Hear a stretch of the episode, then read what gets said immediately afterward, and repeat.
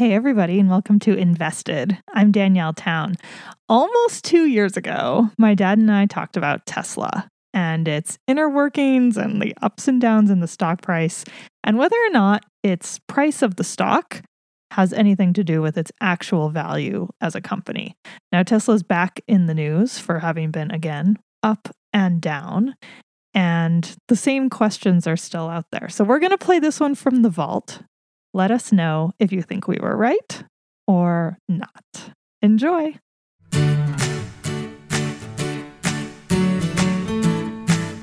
Hey, everybody, this is Phil Town. And this is Danielle Town. And welcome to the Invested Podcast, where we're talking about how to manage your own money and do better than handing it to a robo advisor or somebody else out there. Like you do it. how do you Basically, do anybody else out there. Yeah. You do it. Forget and them. this isn't just it's not entirely completely off the wall. We're going to do it the way Warren Buffett does it. yeah, he manages his own money, right? Yeah, pretty much. So we've been speaking about this process here as Danielle and I kind of go through a father daughter thing about how to become an investor. And we are going to take a look today at a company called Tesla because we have so many people who write us in about Tesla. Yeah. Like, can I invest in this kind of a company? And so there's a lot of really good issues that come out of this. And I, I thought I'd start off, Danielle, with um, just kind of the way Buffett looked at it from a conversation that he had with Bill Gates that he said he had, Oh. which kind of went like this. Okay, so hold on. Just before we get into it, for people who don't know what Tesla is, Tesla is a car company. It's been started recently by the entrepreneur Elon Musk. They make battery powered cars. So no gas. They're not hybrids. They run on, you like have a little electric power thing in your garage and you plug it in when you need it. And you hopefully find charging stations wherever you go. And there's no gas involved. So it's a very different kind of car company than your conventional car companies that are trying to make a lot of hybrid cars or even like some electric cars. It's totally electric and uh, and also they're fast. So people who like cars tend to like Teslas. They are, and they they're they're very interesting in that you can buy a car. Uh, they're predicting within a few years you'll be able to buy a car for from Tesla for about thirty thousand dollars. Oh yeah, that's a really good point. They're really expensive. I forgot that. Yeah, they're very expensive. Yeah. They're they're Porsche price cars, right? BMW, Mercedes, they're up there at hundred thousand dollars. Um, but you may get a lot more for your hundred thousand dollars than you do when you buy anybody else, which makes them so interesting. Because a normal gasoline or diesel driven automobile has about two thousand moving parts in it, all of which can break and all of which do at some point or Yeah. another. Um, an electric vehicle has twenty moving parts. 20? Yeah. What? I didn't know that. unbelievable, that. isn't it? Yeah, it's just unbelievably simple compared to a gas car. And for that reason, if you paid, let's say you paid, um, you wanted a car that would go zero to 60. Do you happen to know how fast it gets there? I think it's three seconds, maybe. It's Three sec- really, three seconds really is, fast. Is, re- is too fast for a consumer car. All right, I'm Googling it. I'm Googling Yeah. it. We Well, I'll know. tell you just from my own experience. I remember when Teslas first came out, this was probably like five years ago or something, and I was driving from Denver to Boulder and I was getting on the freeway. And there was a Tesla in front of me. And of course, I noticed it because they were like new and exciting. Everyone was looking for them. And, uh, and this car was driving onto this Tesla was driving onto the freeway in front of me and I'm driving my Nissan Xterra, which is like this ridiculous, like slow moving, like hunk of a car. And this Tesla in front of me just went on like a totally normal car and then just disappeared into the sunset. Like whoever had it was having such a good time with their new Tesla and they were killing it on the on ramp onto the freeway. And it was so fun to see.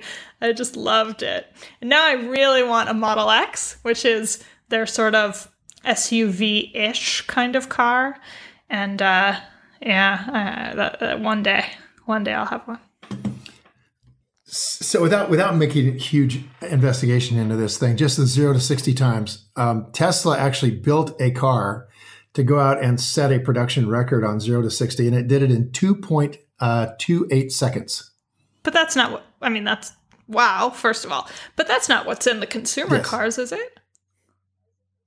Um, don't think it's it, they call it the Tesla Roadster SP85D or something like that. I think it's or no, the model SP100D set the all-time record for 0 to 60 clocking at 2.28 seconds. Um, so So it's fast. that's pretty It's good. pretty I mean, that's fast.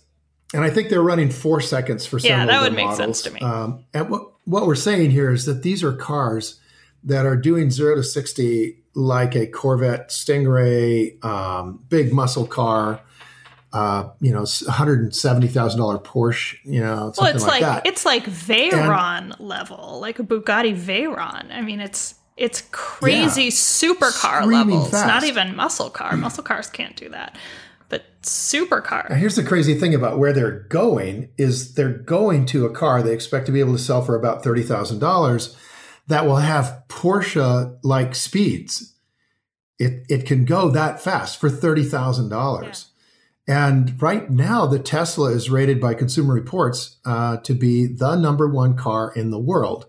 And I believe uh, I've read anywhere somewhere that they scored it a 103 out of 100 possible points.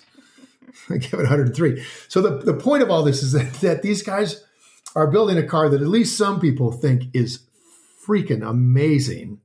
And um, I have to say, I, I've never actually driven one, but I've I've stood by them and looked Well, at them. Well, and even uh, when you've mine when you've looked inside them, they look different even on the inside. They don't really have a normal dashboard. They have this like totally space agey flat panel. It's all computers right in the middle. Like there's no AC knobs or anything. It's just a flat computer. And they're building them, by the way, to be completely autonomous so that you don't have to have a driver when that technology finally arrives. You don't have to have a driver for your Yeah. Tesla car. It's already Yeah. set up. Although you're having you're having a steering wheel and some pedals that you don't Yeah, I need. gotta say, uh, so my car now has. I think you have this too. Most of them have like those like uh, warning signals, like when you go in the wrong lane or when a car comes up behind you or something. Like the car will. Yeah, yeah. The, like something will shakes and- happen. Like I get lights, and I think on yours the wheel shakes and stuff.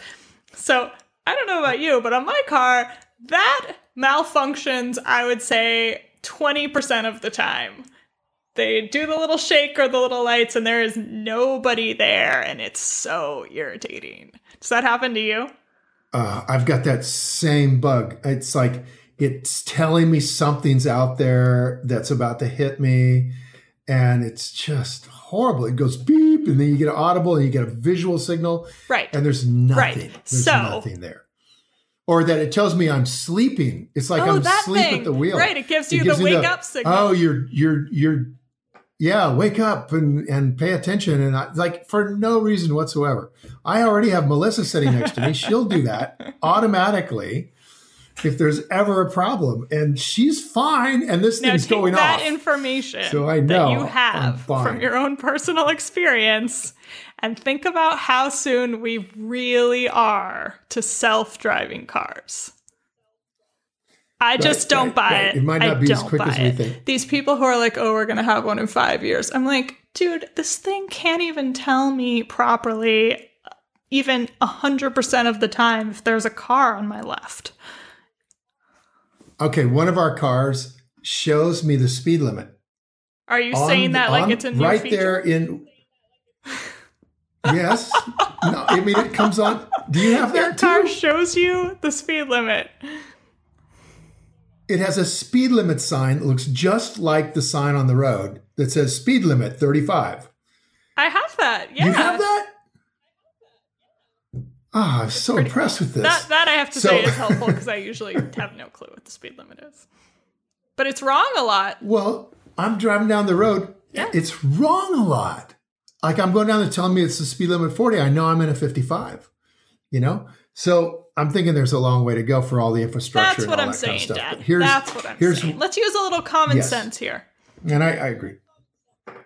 Well, I, I got to tell you, there's a guy named Tony Seba out there that you should look up if you're interested in this area of the disruption of the automobile industry, transportation industry, the energy industry, all of which are, uh, he's arguing, are in the process of being massively disrupted and that the disruption will come extremely quickly. So, and he makes the point that that in like it can come so much quicker than you can imagine. He said in New York in 1900, there were no cars, there were no any automobiles of any sort. Everything was horse-drawn wagons. And 13 years later, there were no horse-drawn wagons in New York City. So you have this massive transition that occurred in just 13 years back in the turn of the century with the last really massively disruptive or one of the last massively disruptive technologies in transportation. So he's arguing it's going to come a lot faster than you think it will, which I think is kind of interesting. And of course, the guys at the forefront of a lot of this are, are, Elon Musk at Tesla. So we do get a lot of questions. Hey, what about Tesla? You know, how do you invest yeah, in a well, and by like the this? way, we're not So- the only ones getting the questions because that stock has shot up over the last over the last since they existed. I mean, everyone's like Tesla's the sexy stock, you know? Everyone wants to own it. And the valuation is something like even by conventional standards, not even by rule 1 standards, like insanely high. Let me tell you to the point where there are national General news Motors articles about how ridiculous Tesla stock is. General Motors Corporation right now is has a market cap. That means what the market will pay for it. If you take all of the shares of stock that are available Okay. and bought them all at today's price, you'd pay So if you- fifty-six billion okay, dollars. so for 56 billion you could buy the entire company It- of General Motors. the entire company of General Motors, and it will cost you, I think, sixty-five billion to buy yeah, the I mean entire company of Tesla. insane. It's insane. And and just to put that in context, General Motors actually makes money. They actually make money. And they sell they- more than two or three cars. I mean, the stock is selling for $38 a share, and they make almost $7 a share in cash, in money, in real money. And and they sell for 38. Tesla, on the other hand, loses money hand over fist and is losing more money each year um, as they try to reach for profitability and ramp up and, and get to scale and all of the things they're trying to do in a manufacturing company. They sell for 10 times more per share, which is, by the way, meaningless, right? I mean, that doesn't mean that they're 10 Wait, times say more that again? expensive. Well, GM sells for 38 bucks and Tesla sells for 389. Well, it depends on how many shares they have. Does that mean Tesla's more expensive? Yeah, it depends on how many shares they have. So $389 a share, and they make no earnings whatsoever. They make minus $5 a share in earnings um, on a trailing 12 months basis. So they're they're selling for $65 billion. So here's here's I think something so fascinating about the style of investing that we are teaching and and, and what you're learning coming from Buffett is that Bill Gates urged Warren Buffett in 2001 to Mm. get into the computer business Famously, and start yeah. investing in computers. Yeah, I mean these guys are friends, and I I think it was 2001. It might have been later than that, but basically Buffett said, "Well, why do I need a computer?" And and or why do I need to be involved in the computer industry? And Gates said, "Because it's going to change everything." Okay, and Buffett goes, "Is it going to change how I chew gum?" And Gates goes, No, probably not. He says, Well, then you stick to computers and I'll stick to gum.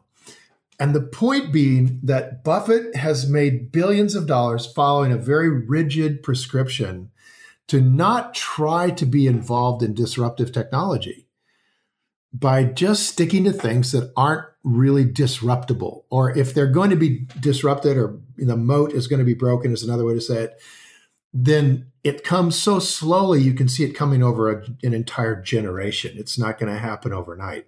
So here you have Tony Seba saying that here's an entire industry that's going to be disrupted overnight. And you have Buffett saying, well, I really want to invest in gum companies, Wrigley Gum, right, or something like that. Now, here's the catch is that if there's a major disruption in something like, you know, what Tesla's doing, it could run right down into companies that to this point have been thought to be not disruptible, Oh, like a General. Motors. And so, in fact, it is, and I and it, a lot of really good Rule One investors have money in General Motors right now, or have money in Chrysler right now. And if we're closer to this disruptive event than we think we are, These guys could be putting money into companies. Which yeah, I mean, I guess I'm not really seeing They just don't the know parallel exactly to between computers and gum companies and two different kinds of car companies. I mean, two different kinds of car companies seem naturally enough. potentially disruptive to one another or in in one direction only, probably. They are. Uh, they are. And the, but I guess the parallel is that there could be something in the gum industry that's going to disrupt the gum industry. And you need to be aware of that. So here you are investing, as I just said, with many people are investing in General Motors and Fiat Chrysler and Ford. Um, they're investing in insurance companies. They're investing in Exxon Mobil. They're investing in BP. So they're investing in energy and they're investing in transportation. And yet, what's going on right in front of us is the potential to so massively disrupt those industries that you might be buying. When you buy Exxon right now, you might be buying something that could be a tenth of its size by the year 2030. That the demand for oil might peak at 100 million barrels a day and go down to 70 million barrels a day. And, and there's just more oil being drilled, and no, everybody's got a ton of oil, and oil prices are at $8 a barrel. And, you know, I mean, complete Yeah, what you're talking about is there, right? industry level disruption, which of course trickles down to certain companies within the industry. But really, what you're talking about is on an industry level, where is this industry going in the next 10, 20 years? And which companies are going to survive as that thing happens?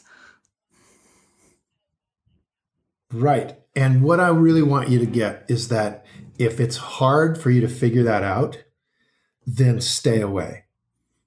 That's going to be the rule. So when we look at a Tesla, we have to figure out a lot of things, right? So on one side, we're looking at GM and thinking, wow, if Tesla and the rest of the electric car guys disrupt this, or autonomous cars in conjunction with that, disrupt GM, um, it may be that instead of using a car four or five percent of the day, which is the average amount of time an automobile is used right now, then the usage with autonomous driving cars that Tesla's developing and Apple's developing and Google's developing and Uber's developing, that those cars can operate 10 hours a day.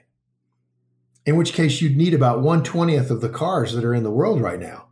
Because you've got all these vehicles that are going around picking people up and they're not parked someplace. So all of a sudden you don't need parking garages. Those can be converted to valuable other resources. Um, you have you have this disruption going through the supply chain for all of the companies that are supplying General Motors and Ford and Chrysler, companies in Canada, companies in Europe. I mean, you have this potential for disruption all over that industry. And then you're going to look at Tesla and say, oh, and Tesla is going to be the winner. How do you know that? But how do you know Tesla's going to be the winner? And what should you pay for this company if you don't know where it will be with some degree of reliability 10 years out? If you can't make a reasonable estimate and all you're doing is saying, well, it's going to be worth a lot more than it is today, then what is it worth today? What is it actually selling for today?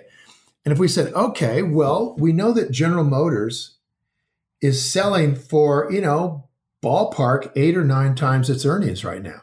Let's just call it 10 times earnings. That would mean if Tesla's at 65 billion, it needs 6.5 billion dollars of earnings Mm-hmm.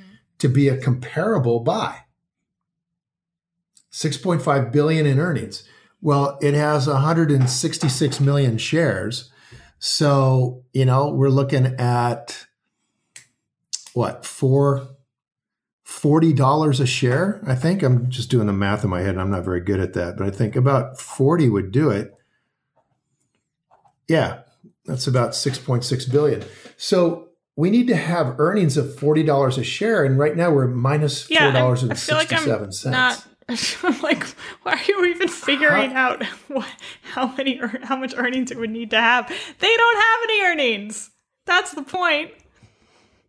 That is the point. Well, the the point the point I was making badly is that the value of a business is the the Yeah. what you would I, pay I mean, I'm, for the I'm future making, cash I'm flow that you're going to get but out I it. get right? it. Right. Like the point is what's going to happen in the next two, three, five, ten years with Tesla. And I think what people think is going to happen is that all of a sudden Teslas are going to take over a lot of the car market because, as you said, they're a better car and we're moving towards electric, which both of which are really good things for consumers, by the way. Both of which are things we want to support in the world, or I do anyway. And I think people keep thinking, like, all right, at some point this is going to hit. At some point, this company is going to take over the whole car industry. And uh, yeah, that's the question. Are they right? And what's how much of it is a gamble, as you always say, and how much of it is investing? I'm, I'm just thinking that there's some powerful things we need to think about here in terms of investing. Is it investing to buy Tesla at $389 a share? Is that really investing? Or are you just going down and rolling the dice on something you really like and something you'd love to see get better? And as you just said, I'm with you 100%. I love Elon Musk. I think he's a total disruptor, and I just love that kind of stuff. Mm-hmm. I mean, we're trying to do the same thing to the financial advisory industry is disrupt the industry and get you guys doing this kind of investing on your own. So we feel a lot of of uh, of of similar um, ideas that we share with other industries in terms of disruption. And Musk is that huge disruptor, and he's making a beautiful car, and I think they're really a fabulous deal. I, I mean, if I had if I wasn't living out in the sticks where you know I need to go more than a couple hundred miles without charging the car, um, I would probably be interested in buying one.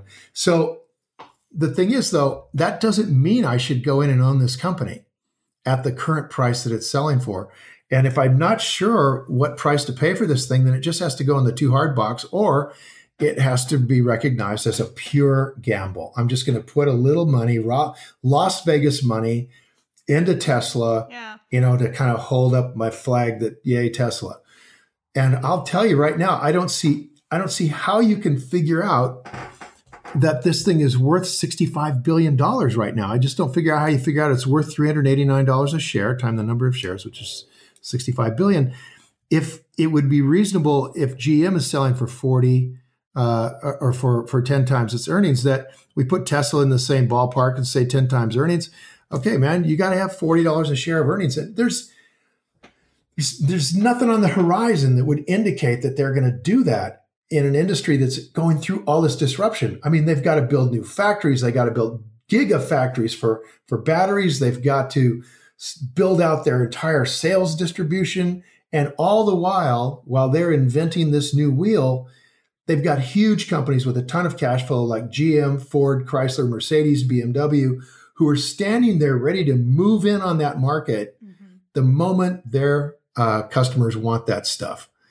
And right now, you know, that means that there's going to be further disruption. So, uh, what I think you we have to realize is you can't just go buy stuff you love. It just doesn't work that way. You have to be patient and you have to wait until you get an opportunity to buy something with a big margin of safety. And if we do it like that, that means you and have you to mentioned know the value that of the business. You think Warren Buffett doesn't buy into disruptive industries or new industries because he can't see what's coming in the future. But I would also say it's essentially what you've been saying for the last five minutes, which is that those industries, those companies don't have the 10 years of history that you always tell me to look at either. They don't have a rear view mirror as much as they don't have a front view windscreen. to use the car analogy. Exactly. So you can't look exactly. back and say like, "Oh, they did Which really well we... for 5 years and then they had a blip and here's how they dealt with it and now they're going up and I'm going to explain exactly why." Because Tesla has no 5 years of good results. They have nothing the whole time they've been going. I mean, they've done well because they keep on infusing money into the company. And I really hope that it comes out at some point and is a success.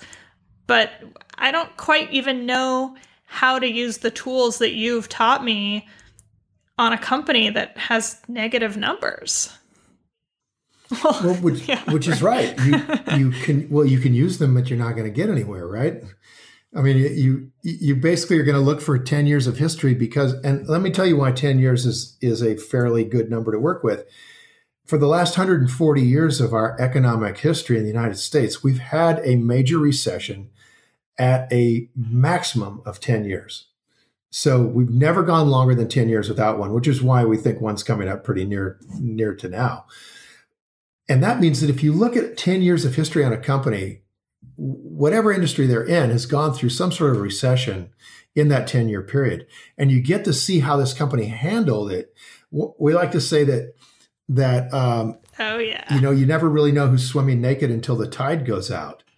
And so the, the advantage of looking out the rearview mirror is to see were these guys swimming naked when the tide went out last time, or were they actually, you know, doing what they said they were doing? They're swimming around right.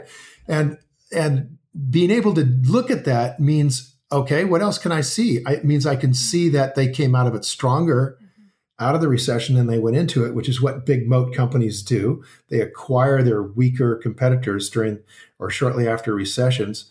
And then um, you can use that as a model for where this company might go in the future. Because predicting the future is very dangerous right? It's really hard to do. Um, so having some history of what the what the road looked like behind us is incredibly valuable to figuring out what the future should look like if everything stays the same, if the moat continues to do the job of protecting the business from competition, if management continues to function well, then tomorrow should look a lot like yesterday. And that's why it's so important. And you're so right. Tesla's got nothing back it's, there. It's really good that we talk very, about it because there's road. so many companies if, you know, that are coming up these days that are like the cool company that you I want to invest in. I want to be part of. And it's it's frustrating to not get to buy into a company you want to be in. Like a company where you're like, "Oh, I can completely relate for a couple of reasons. It's it's first off, it's really really wonderful to support something you want to see in the world, mm-hmm. which is one of our principles of investing, right? We want to love what we're buying into and know that it's going to be right. good for the world 20 years down the road. And the and other reason is just that pure I use, you know, and something, something that like that's my exploding friends use, and, and becomes like, super oh, successful. I get to invest in that thing. So here's what I would suggest to all of us who love that kind of thing is let's make money that we're going to have for the rest of our lives this way, this rule number 1 style, being very careful to just focus on those few companies that we really understand that have a very predictable future and let's buy those for the big margin of safety the next recession. And let's then take the excess capital, the money above and beyond what we need to live the rest of our lives. Oh, that's the, and let's uh, be the venture capitalists with that. Portfolio. Let's be angel investors with that. Yes. So we can take some part of our portfolio and recognize we are now moving out of the investing strategy. Investing is one thing. We're moving over to a different strategy. Is we're now going to take some of this money and we are going to do angel investing, which, by the way, is really fun. You get to look at a lot of new technologies, you get to meet a lot of entrepreneurs yeah, and totally. interesting people. And essentially, you're jumping into the shark tank, right? That's what those guys are doing. They're doing angel investing. And you can see if you ever want to learn something about that, watch the Shark Tank reruns. And, and they're they're giving you a fabulous education week after week after week with these reruns and and I really strongly recommend it. They're very good at what they do. All all of the people on there are very very successful and are careful about what they're putting money into and are asking the right questions. So you can see though that it's a gamble. Right? I mean they're talking to people and going, you know, essentially how do I know how much to pay for this business? And you'll see Mr. Wonderful over and over again saying, okay, well, I'm going to give you 50,000 and I'm taking 33% of your business. That's just all there is to it. Or Lori Greiner, she's like, yes, I will give you your $50,000 and I will take 50% of your business. Right. And yes, I know you're valuing your business way higher than that, but you're not taking into account the fact that I have to come in here and make this work. You know, so, so a whole different world and very, very fun. And some of you could be very good at it um, when you get your capital and your financial life to where you have the extra capital to do it. So I'd say that's that's when you start looking at Teslas. So for now, put away the fun of that and let's just go to the basics and let's just make it the old-fashioned way. Nice and steady, be very patient, don't do anything except focus on figuring out which pitches are the fat pitches and then just swing at those.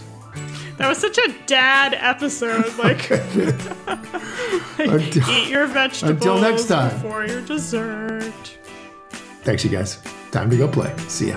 Hey, thanks for listening to Invested. We hope you enjoyed this episode. Head over to investedpodcast.com for our show notes and a special offer on how the podcast listeners can attend my three day transformational investing workshop for free, where we just teach the heck out of you for three straight days. We don't sell anything, and we get you a scholarship to come to it for free. So come on over there and take a look at that. And by the way, as our lawyers want me to say, everything discussed on this podcast is either my opinion or Danielle's opinion. My opinion's right, and is not to be taken as investing advice because I am not your investment advisor, nor have I considered your personal situation as your fiduciary. So this podcast is just for your entertainment and education only, and I hope you enjoyed it. So until next time, time to go play.